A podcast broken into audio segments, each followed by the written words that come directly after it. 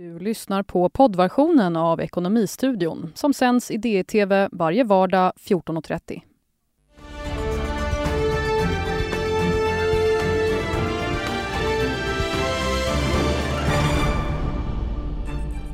Finansvärldens potentater samlade i Washington där IMF och Världsbanken håller årmöte.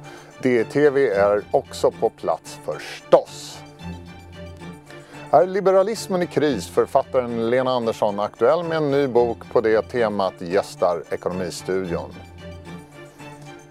Och så blir det fredagspanel denna vecka med Bodil Sidén och Frida Bratt. Varmt välkommen till Ekonomistudion fredag den 12 april. Vi ska börja med en snabb titt på marknaderna. OMX30-index upp 0,8 så här med tre timmar kvar av handeln. Breda index är upp en halv procent. Och på vinnarlistan bland OMX30-bolagen hittar vi bland annat råvarubolag som SSAB och Boliden.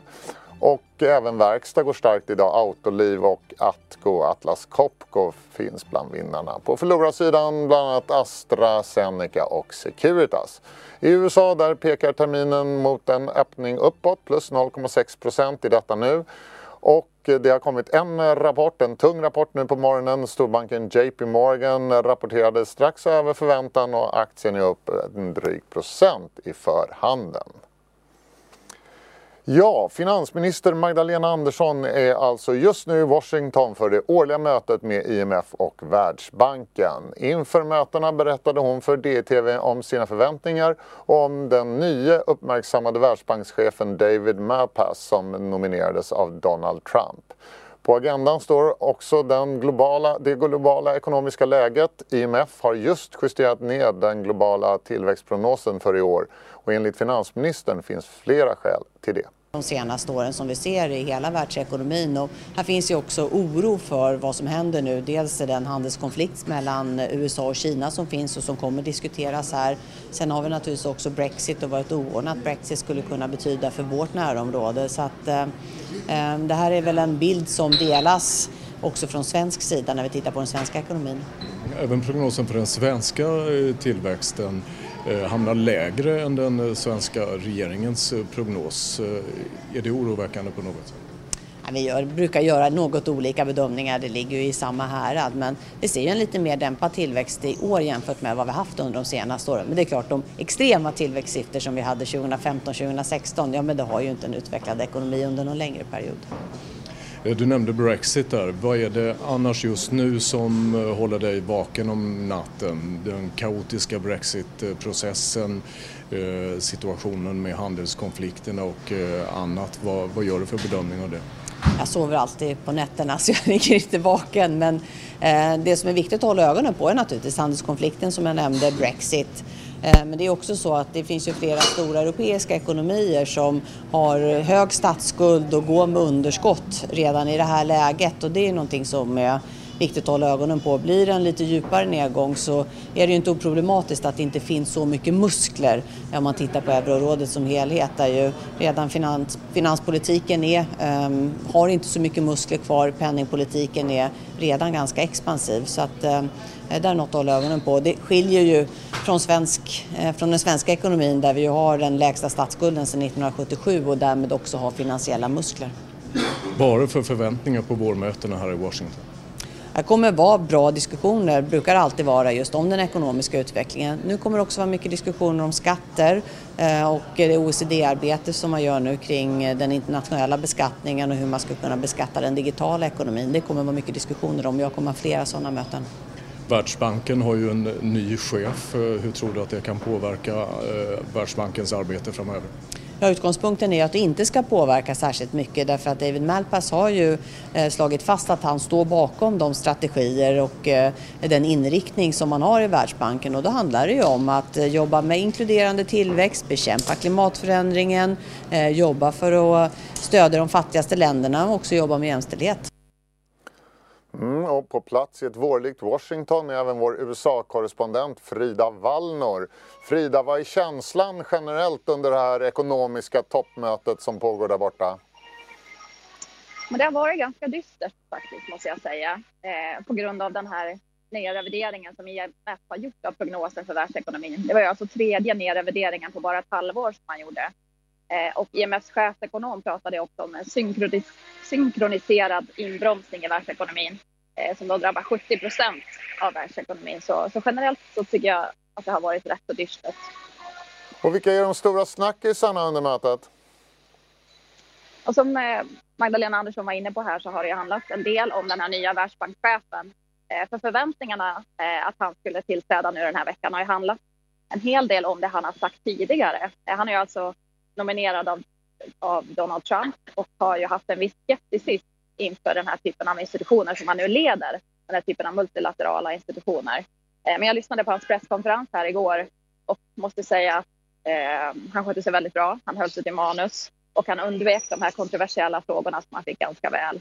Eh, och även om han verkade väldigt nervös och skakade sig väldigt mycket.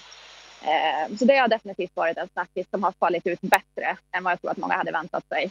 Eh, och den andra stora snackisen handlar om handelspolitiken. Eh, Christine Lagarde, eh, som är chef för IMF, eh, pratade ju en hel del om vilken typ av strategi som behövs för att vända den här negativa trenden i världsekonomin. Och då menar hon just att det krävs att politikerna eh, byter, att de, in, att de undviker den här typen av åtgärder som drabbar världsekonomin, som drabbar världsekonomin, som handel framför allt. Och det känns ju som en passning till Donald Trump eh, med tanke på vad som pågår mellan USA och Kina just nu, men också mellan USA och Europa. Eh, så, så mycket handel har det stått på, på agendan. Sägs det någonting överhuvudtaget om Sverige, om våra framtidsutsikter? Ja, faktiskt. Eh, jag intervjuade Thomas Östros som är Sveriges representant i IMFs styrelse här i förrgår. Och han menade att den nedrevideringen av prognosen för Sverige som har skett inför 2019 är en av de största nedrevideringarna som har, som har gjorts bland jämförbara ekonomier. Det är alltså från 2,2 procent till 1,2 procent för 2019. Så det, det är ganska, ganska allvarligt. Men han menar också att det finns ju betydligt större problem för IMF här att att hantera än just, än just den svenska prognosen. Men det är fortfarande någonting som man har diskuterat i styrelsen här, att det sker en, en ganska kraftig inbromsning i Sverige. Ja, det låter lite illavarslande. Sen har ju du passat på att besöka kongressen också när du nu är i Washington. Vad står högst upp på deras agenda för närvarande? Ja, eh, det, de gick på påskledighet igår eftermiddag men jag hann faktiskt få en pratstund med några senatorer precis innan de lämnade byggnaden. Eh, och det var ju tre stora grejer som jag skulle säga som de var intresserade av att prata om igår. Prata om igår. Dels gäller det gripandet av Wikileaks-grundaren eh, Julian Assange som alltså skedde igår. Eh, som politiker på båda, inom båda partierna tycker var positivt att han nu ställs eh, inför rättvisan efter att ha utsatt Eh, personal inom säkerhetsapparaten inom försvaret i USA för fara genom att läcka hemligstämplad eh, information.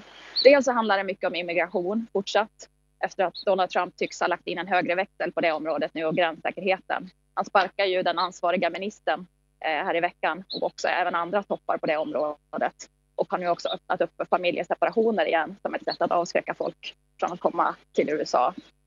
Och slutligen så gäller det då Müller-rapporten som förväntas eh, komma till eh, kongressen nästa vecka. Eh, och här är det väldigt stor skillnad beroende på vem man pratar med i kongressen. Republikaner menar att ja, ja, vi vet ju redan vad det står i den här rapporten. Det har ju justitieministern redan sammanfattat för oss.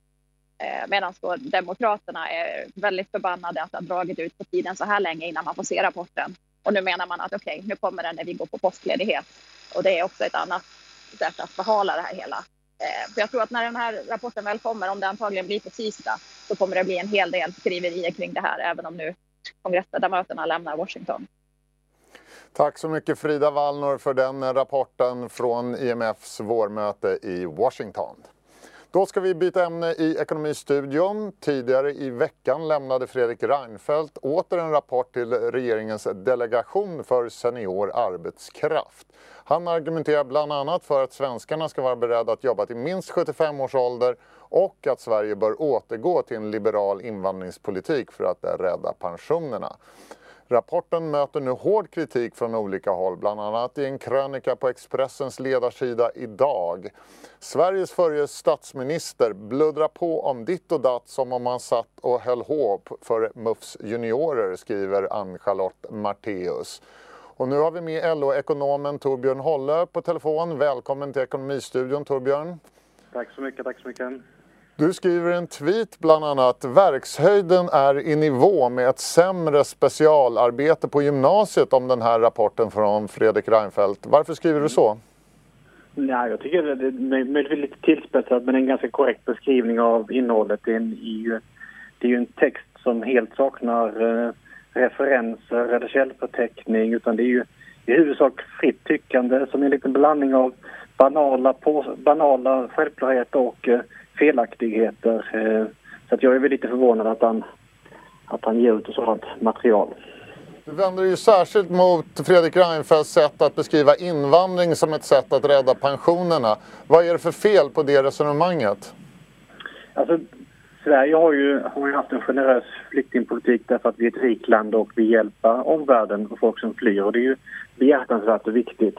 Men, men att, att flyktinginvandringen skulle vara bra för pensionerna, det, det är ju sakligt sett fel. Det är ganska väl utrett av statens egna expertmyndighet, Pensionsmyndigheten, att, att det, är en, det är en finansiell kostnad för pensionssystemet eh, i, i form av att garantipensionerna kommer att öka i kostnad eh, av flyktinginvandring. Och, eh, så det tycker jag väl, alltså detta, detta, detta borde vara helt okontroversiellt och går väldigt enkelt att ta reda på om man nu ska skriva en skrift som Fredrik Reinfeldt gör. Fredrik Reinfeldt gör ju också en väldigt konstig utläggning om att, att man på något sätt skulle kunna behålla eh, fördelning mellan yngre och äldre genom att ha, ha en invandring. Och även, även det är ju välbelagt att man, alltså man kan inte behålla nuvarande befolkningsstruktur genom invandring. Av det, av det mycket enkla skälet att invandrarna själva blir också äldre såklart, de blir också pensionärer.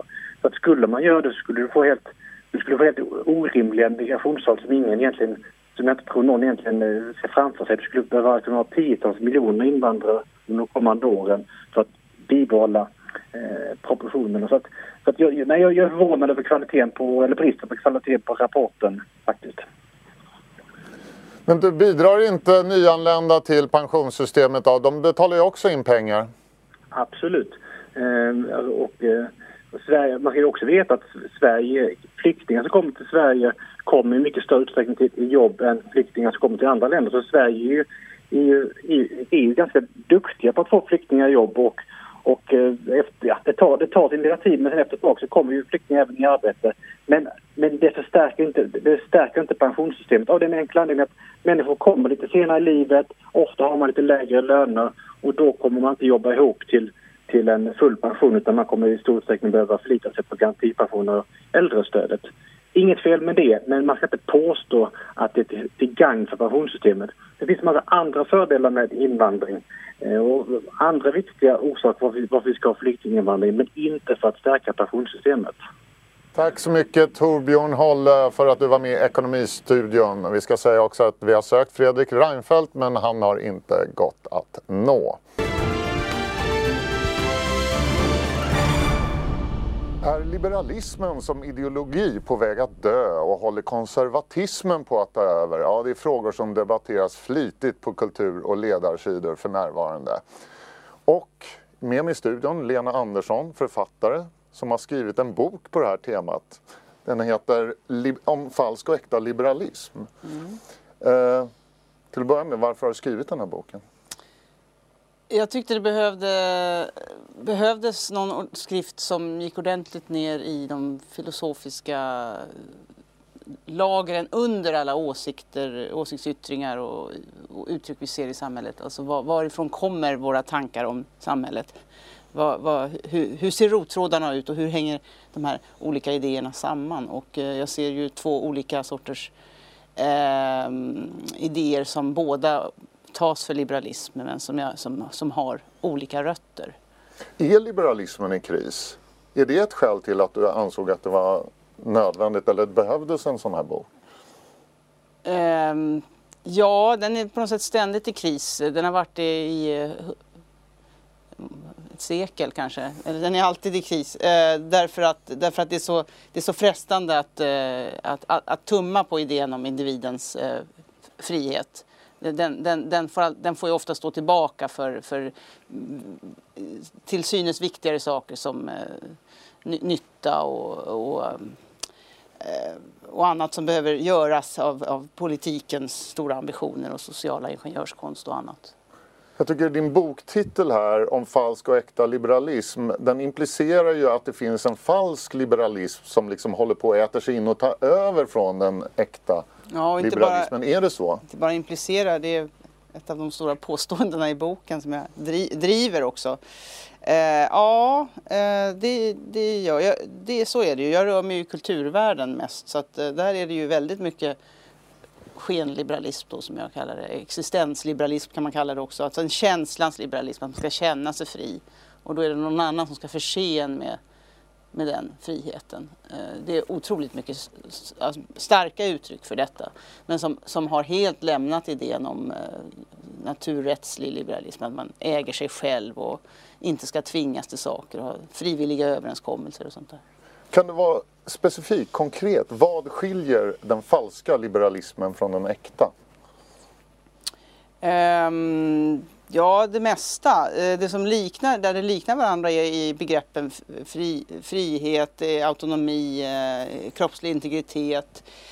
Den stora skiljelinjen är att det ena är en slags klassisk eller äkta liberalism då är ju är ju förnuftsmässigt grundad i, eh, i självägandet eh, och, och formell historia, man är, formell, man är formellt fri eh, vilket innebär att man, har, man är jämlikt fria inför staten. Man har till exempel yttrandefrihet, den är inför staten gentemot staten och, och, och andra människor.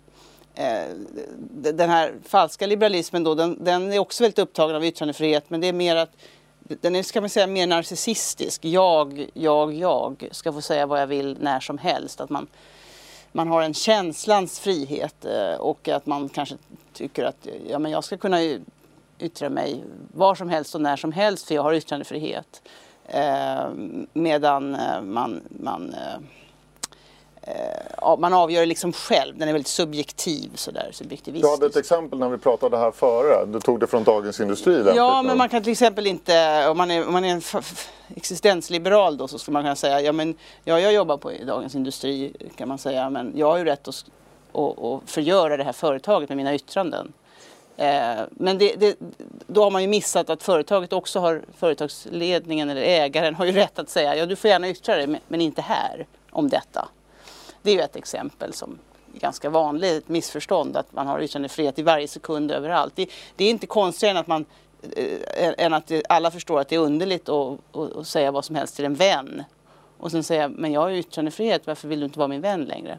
Man har alltså, alltså att rättigheterna är ömsesidiga. För skenliberalismen kopplas alltid ihop med att det finns svaga grupper och starka grupper. Och de svaga ska ha så att säga, lite mer rättigheter för de har, behöver beskydd. Och det går ju bort i, i den klassiska liberalismen. Där är man ju, den är helt... Den är hård på det sättet den är att alla ska ha exakt samma rättigheter Den är hård alltid. och oaristokratisk. Ingen har Ingen äger eh, adelskap. Ingen blir adlad genom fattigdom eller Nej. Eh, lidande eller Nej. någonting sånt. Och det är det som skiljer hela vår samtid från den här. För vi har alltid små, liksom, olika grupper som på något sätt är viktigare. Du beskriver dig ofta som klassiskt liberal.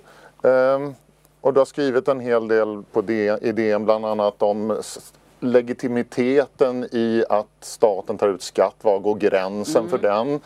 Och du har skrivit om att ingen kan kräva att bli försörjd av andra. Mm. Och när jag hör det här så kommer jag ihåg eh, diskussioner jag hade för 25 år sedan när, man, när det var folk som hävdade att skatt är stöld och man, eh, vi skulle ha fri invandring, kanske fri mm. beskattning till och med. Mm.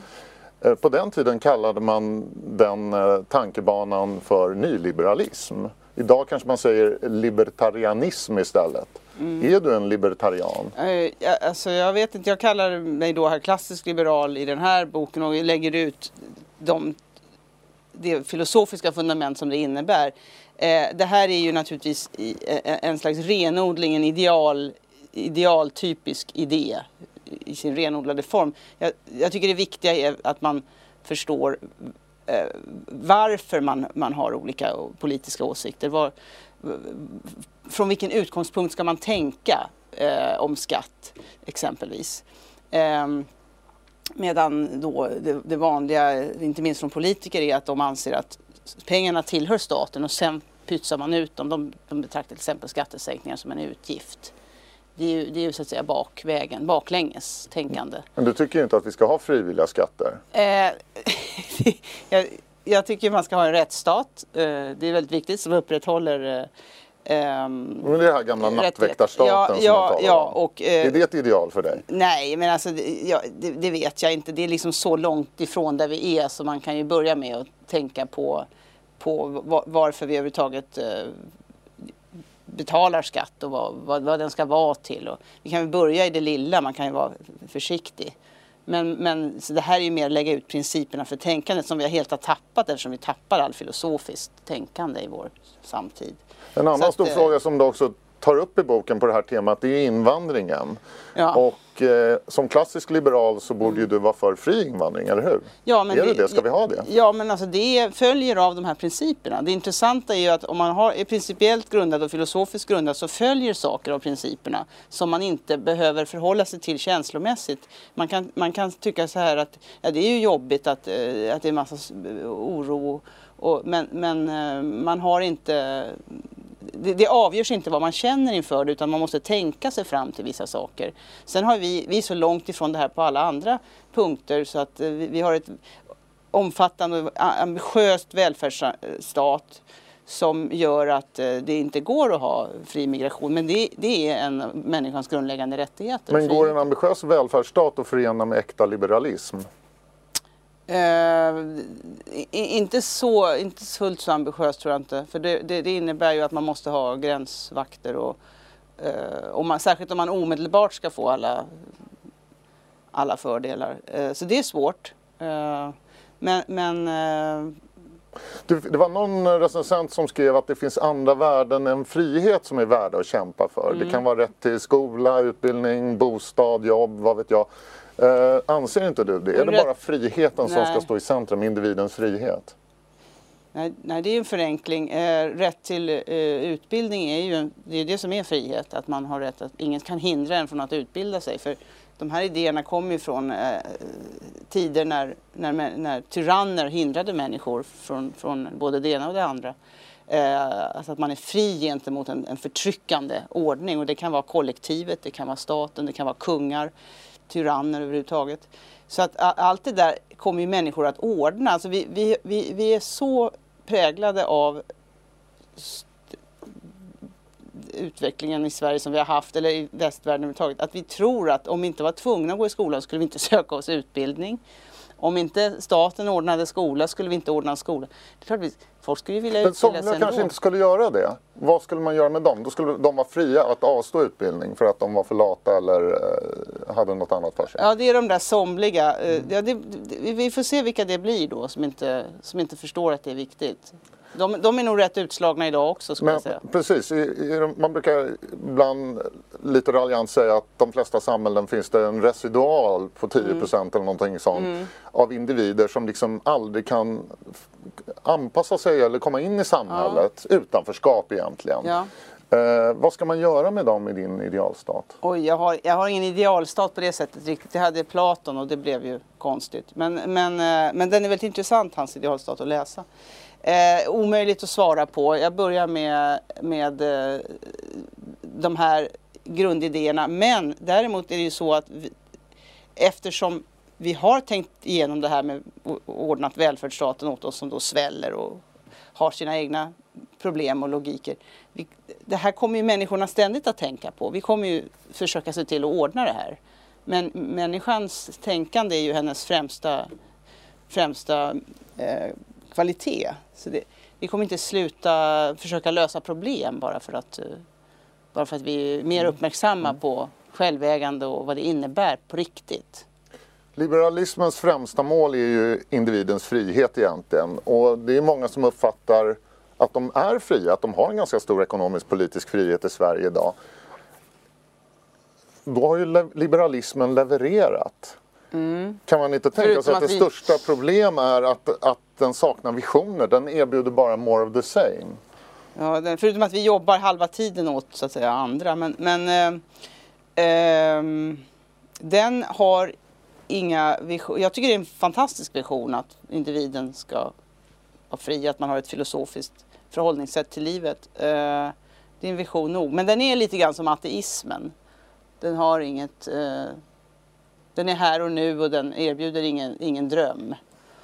Eh, så, så att man tycker det är torftigt så, så då är det nog det. Slutligen bara.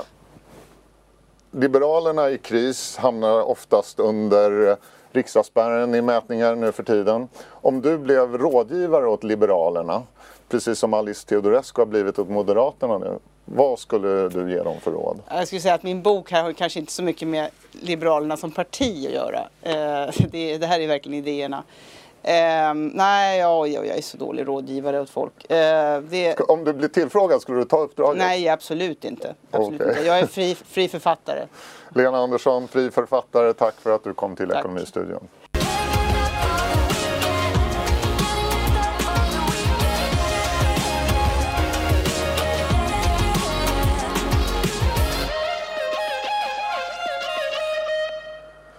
Då har det blivit dags för Fredagspanelen där vi ska tvätta veckans byk offentligt. Varmt välkomna hit Frida Bratt, sparekonom på Nordnet och Bodil Sidén. Du har suttit i Moderaternas partistyrelse. Du har varit kommunikationschef för Uber mm. i Sverige, bland annat. Någonting mer på din meritlista ja, som du vill nämna? Passa på nu. Ja, nu är du konsult. hundägare. Ja. Hörrni, det har blivit vår här i Stockholm idag. Vågar man säga så nu? Ja, det, det, ska man ju aldrig säga. Det ska man aldrig nej. säga. Man får inte jinxa våren. Nej, det får man nej, inte nej. göra. Så vi pratar inte om det nej. Men vi pratar om vårbudgeten i alla fall. Det kan vi väl göra. Mm. Eh, vad gjorde er glada i den när den kom här tidigare i veckan? Vad säger du Frida? Eh, ja, eh, Ska jag lista det som gjorde mig glad? Alltså? Ja, det går fort kanske. Det går ganska fort. Mm. Nej men eh, det var ju väldigt mycket väntat. Så mm.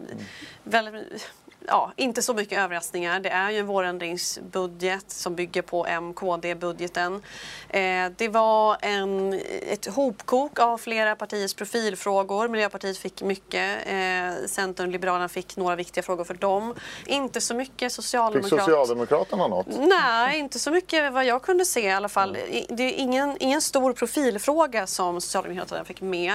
Eh, jag var ju lite, jag som tittar på privatekonomi och sparande och sådär var jag lite nyfiken på, skulle det vara så att de eventuellt smyger in familjeveckan bara för att sätta sin prägel på det här. Eh, men det kanske var lite eh, väntat att de inte skulle göra det och de kanske sparar en sån sak till slutet av mandatperioden faktiskt. Det är ju som man brukar göra. Så. Bodil, hittade du något som gladde dig?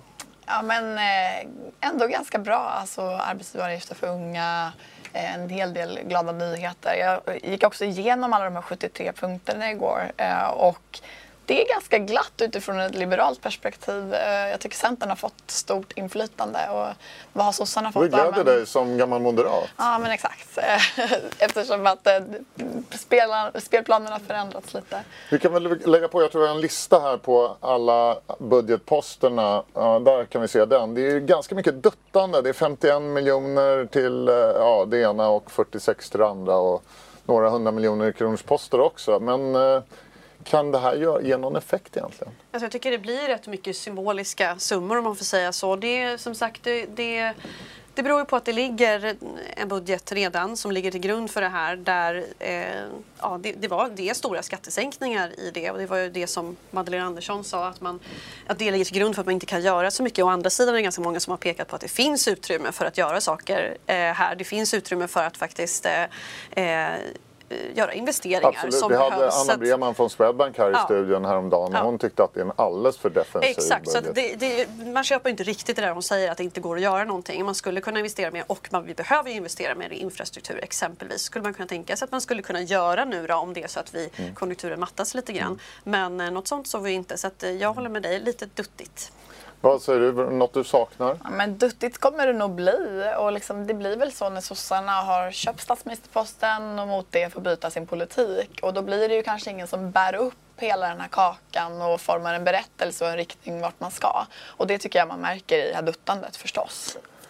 Hörni, Nyamko Sabuni vill bli partiledare för Liberalerna och eh, det är ju ett parti i kris, opinionsmässig kris i alla fall får man väl ändå säga. Är hon rätt person att leda partiet ur den här krisen? Vad säger du Bodil? Alltså jag vet inte. Alltså, Liberalerna är ju Sveriges mest otydliga parti och verkar ju ha det som någon form av kronisk sjukdom. Och då skulle väl de behöva kanske Sveriges mest tydliga politiker som Nyamko ändå har varit historiskt.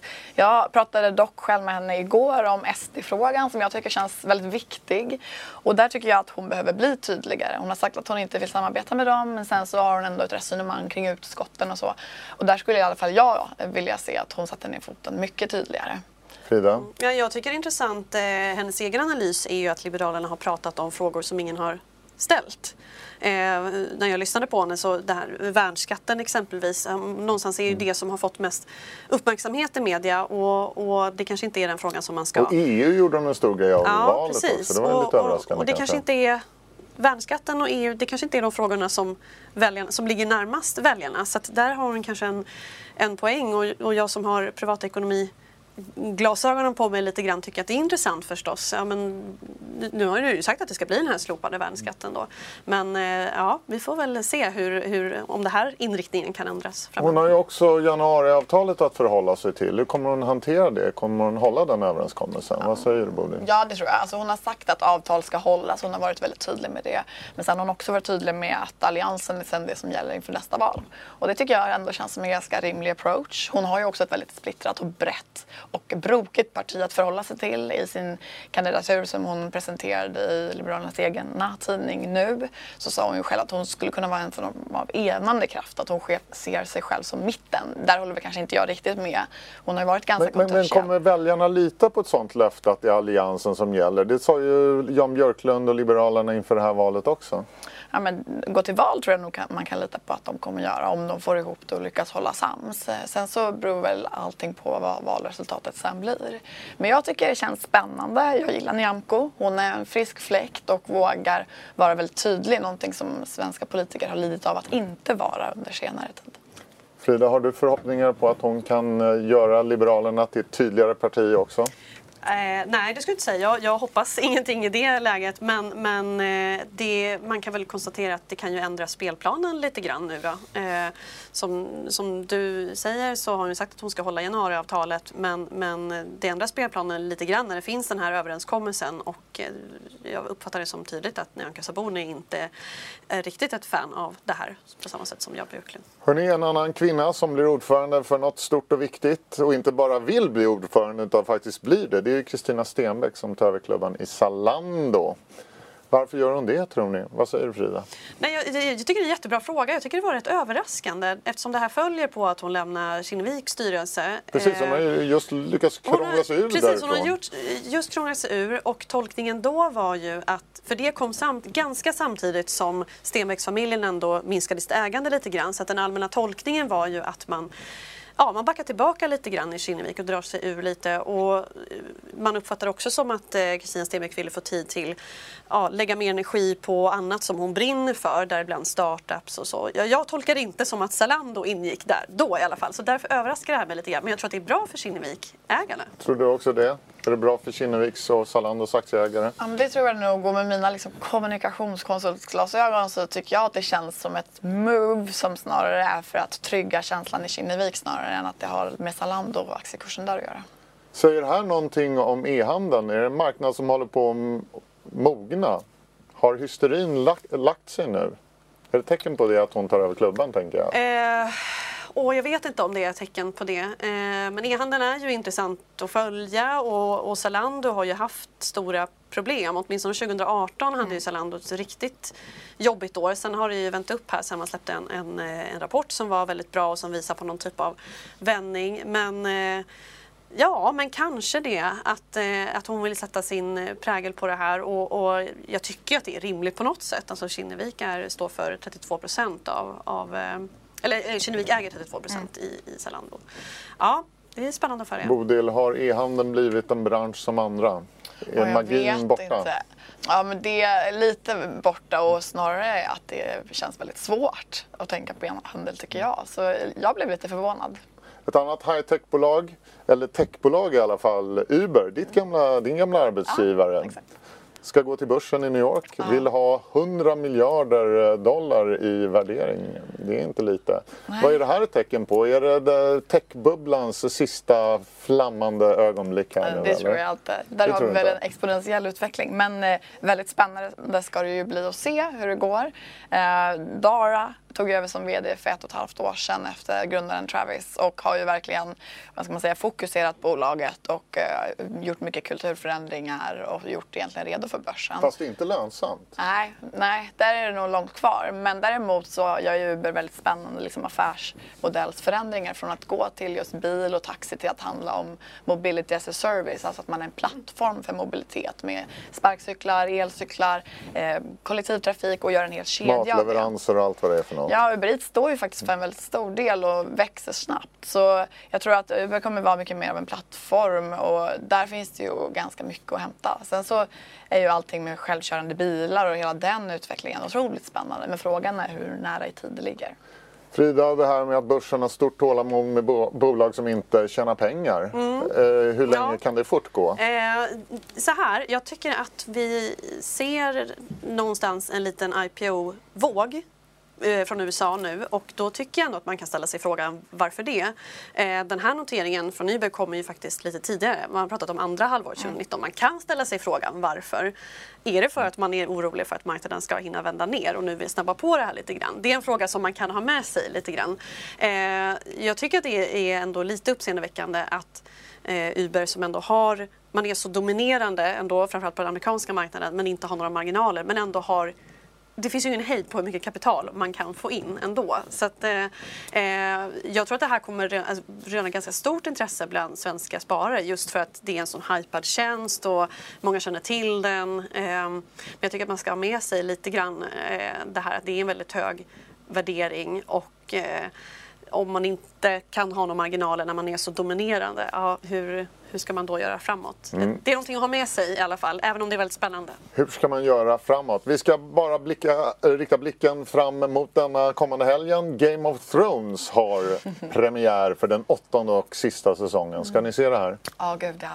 Det här, är, det här är så spännande och jag har börjat grotta till och med i olika typer av trådar. Jag är inte en sån person som vanligtvis gör det men det ryktas ju om att till exempel Bran ska vara the Night King och vem vet vad som kommer vem hända? Vem vet vad som kommer hända? Frida, ska du se Game Nej, jag har ju en strategi. Jag vill ju samla några avsnitt på hög. Ah, right. eh, så då gäller det att inte beta av sådär ett varje, varje helg. Utan så jag vill gärna samla, Exakt, jag vill gärna samla fyra minst så att mm. jag kan ha en hel kväll mm. verkligen. Så att jag får vänta lite grann. Frida och Bodil. Det här för oss fram till dagens siffra. Den är 139 miljoner kronor. För det är precis vad varje avsnitt av Game of Thrones i den åttonde säsongen kostar. Nämligen, och det är den dyraste tv-serien som någonsin har gjorts. Dagens siffra 139 miljoner. Frida och Bodil, tack för att ni var med i Ekonomistudion och i Fredagspanelen. Vi sätter punkt för det här programmet. Se oss igen på måndag klockan 14.30 som vanligt. Hej då!